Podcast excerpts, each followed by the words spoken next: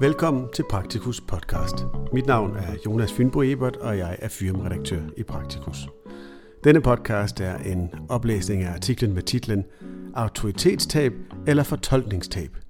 Den er skrevet af Rikke Sand Andersen, som er professor ved MSU, Almen Medicin, Syddansk Universitet. Artiklen kan læses i Praktikus nummer 257, der udkommer i oktober 2021. Artiklens tekst starter her. Mange almen praktiserende læger oplever, at de ikke mødes med den anerkendelse og myndighed, som lægen gjorde før i tiden. Men det betyder ikke nødvendigvis, at medicinen som institution har mistet sin autoritet. I starten af juni i år havde jeg fornøjelsen af at deltage i DSM's sommermøde i Region Midtjylland. Vi diskuterede professionsetik og det gode lægeliv. I den forbindelse kom vi også til at tale om autoritetstab og det forhold, at mange alment praktiserende læger oplever, at de ikke mødes med den samme form for anerkendelse og myndighed, som lægen gjorde før i tiden. I denne artikel vil jeg argumentere for, at oplevelsen af autoritetstab også kan betragtes som et fortolkningstab. Autoritetstab. Det er utvivlsomt rigtigt, at den form for autoritet, som lægefaget tillægges i dag, er anderledes end den var for 20 eller 30 år siden.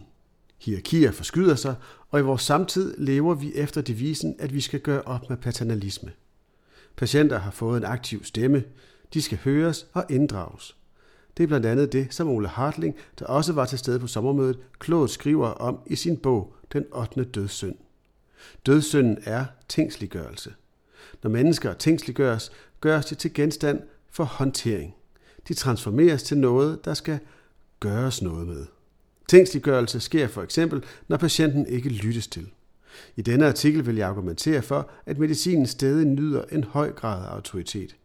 De forskydninger, som lægen giver udtryk for som autoritetstab, kan tilskrives den måde, medicinen har udviklet sig på. Ikke bare kvæg det pågående opgør med paternalisme eller tingsliggørelse, men også kvæg medicinens stadig mere prædiktive fokus, der manifesterer sig som det, jeg her betegner som en tegnliggørelse af kroppen og livet. En tegnliggørelse, der følges af et fortolkningstab, og som læger naturligt kan opleve som et autoritetstab, men som også kan udlægges som det modsatte, nemlig en stor tiltro til medicinen. Tegnliggørelse. Det er et menneskeligt træk at ville foregribe død, ulykke og lidelse. I vores del af verden er foregribelsen af lidelse primært institutionaliseret i medicinen som forebyggelse af sygdom. Der er ingen tvivl om, at et fokus på tidlig diagnostik af kræft eller hjertekarsygdomme og forebyggende eller prædiktive indsatser inden for fosterdiagnostik forbedrer eller forlænger mange liv. Det vil de fleste af os naturligvis betragte som et gode.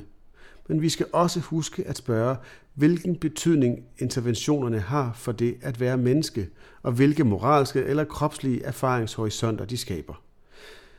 Det får vi en fornemmelse for ved at se på, hvordan vi taler om læger og patienter. I dag er det for eksempel muligt for patienterne at komme for sent til læge. Og en patient er ikke kompliant, hvis hun ikke engagerer sig i tests eller tager sin forebyggende medicin mod hjertekarsygdomme. På samme måde kan lægen overse noget eller have reageret for langsomt. Når jeg i forbindelse med forskellige forskningsprojekter taler med mennesker om det at gå til læge, hører jeg ofte udsagn som, citat, er min fremskredne alder mon et tegn på, at jeg bør få undersøgt mit kolesteroltal, eller er min datters brug af mobiltelefon tegn på, at hun er ved at udvikle en depression? For mange mennesker er disse spørgsmål en naturlig og integreret del af livet, men de er også udtryk for, at både læger og patienter skal kunne skelne mellem en stadig voksende mængde af tegn og symptomer på sygdomme og kunne handle korrekt på disse. Jeg har andre steder skildret, hvordan det, som vi i dag betragter som symptomer på kræft, er ekspanderet. Træthed kan for eksempel være et tegn på mange forskellige ting. At jeg har arbejdet for meget, at jeg har en kræftknude et sted i min krop, at jeg sover for lidt. Tegnliggørelse i den kontekst henviser både til det forhold, at kropslige fænomener som biomarkører og sensationer samt handlinger knyttes til en sygdom, og til det forhold, at vi mennesker skal lære at praktisere nye former for distinktioner og fortolkninger for at kunne begå os. Der er ikke plads til en detaljeret gennemgang af flere eksempler, men det er ikke svært at komme på flere. I kan selv tænke videre over, hvordan forebyggelsen af hjertekarsygdomme har ændret sig i løbet af de sidste 10 år, eller læse Erik Topolds bog Deep Medicine om kunstig intelligens, hvori han beskriver en vision for den prædiktive medicin, hvor algoritmer og sensorer transformerer socioøkonomisk status, kostmonitorering, digital adfærd og mange, mange flere af livets dimensioner til mulige tegn på fremtidig eller underliggende sygdom. Fortolkningstabet. De fleste af de eksempler, som I kan komme i tanke om, illustrerer formentlig, hvordan det prædiktive paradigme gør fremtidige sygdomme præsente i nutiden. Ikke som sygdomme som sådan, men som tegn og symptomer. Vi skal være opmærksomme på og som moralske horisonter for, hvordan vi bør opføre os. Det besværliggør naturligvis den opgave, som patienter og læger står overfor. Og man kunne argumentere for, at når patienter bliver ved med at opsøge lægen med de samme spørgsmål, at søge information på nettet, inden de møder ind i klinikken, eller brokke sig, hvis de ikke får en henvisning til den scanning, de så gerne vil have, så er det i mindre grad et udtryk for autoritetstab end for et fortolkningstab.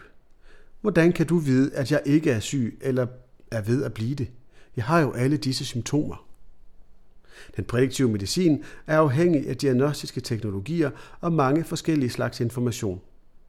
En læge kan på baggrund af patientens fortælling blot have en kvalificeret formodning om, hvorvidt en patient er rask, bør henvises eller følges tættere med forebyggende indsatser i en periode. Men aldrig være helt sikker. På samme måde kan en patient aldrig være helt sikker på, om hun fortolker sin krop rigtigt eller forkert, og om hun går til læge på det rigtige tidspunkt. Det udfordrer naturligvis den enkelte læges myndighed, men det betyder ikke, at medicinen som institution har mistet sin autoritet. Snarere tværtimod, kunne man måske mene. Vi er mere afhængige af medicinen end nogensinde før, når vi skal fortolke vores kroppe i lyset af samtidens moralske imperativ om at forblive raske så længe som muligt. Det bringer mig frem til den sidste pointe. Hvem kan tolke kroppen? Ifølge den franske filosof Maurice Merleau-Ponty er det en kendetegnende træk ved mennesket, at vi både har og er en krop. Min krop, eller det som han kalder egen kroppen, danner udgangspunkt for min erfaring af verden, og den er genstand for min opmærksomhed, forståelse, søgen, tvivl og frygt. Vi er alle et sådan kompleks krops selv. Jeg cykler og erfarer min cykling med og igennem min krop. Men jeg er også opmærksom på min krop som en genstand. Hvordan føles den? Er den syg? Er den rask? Opmærksomheden på min egen krop sker i samspillet mellem mit indre, mine tanker og følelser, og en ydre verden, der er fyldt med handlinger, objekter, idéer og andre mennesker. Med Merleau-Ponty kan vi sige, at den prædiktive medicins tegnliggørelse er en fremtrædende del af den ydre verden, der på forskellige vis trænger sig på og skaber nye muligheder for fortolkningen af egen kroppen. Og at denne fortolkning vil variere fra menneske til menneske, i det vi erfarer kroppen på baggrund af forskellige livsvilkår.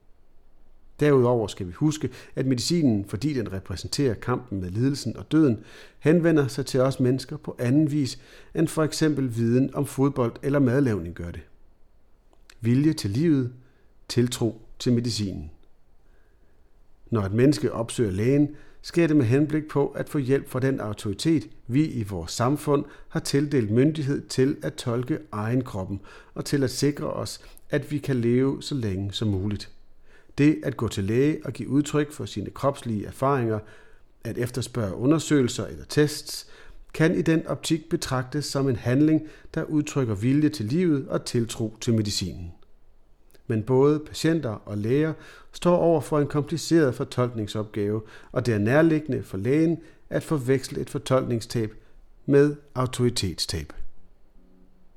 Artiklens tekst slutter her. Du kan som nævnt læse artiklen i Praktikus nr. 257, der udkommer i oktober 2021.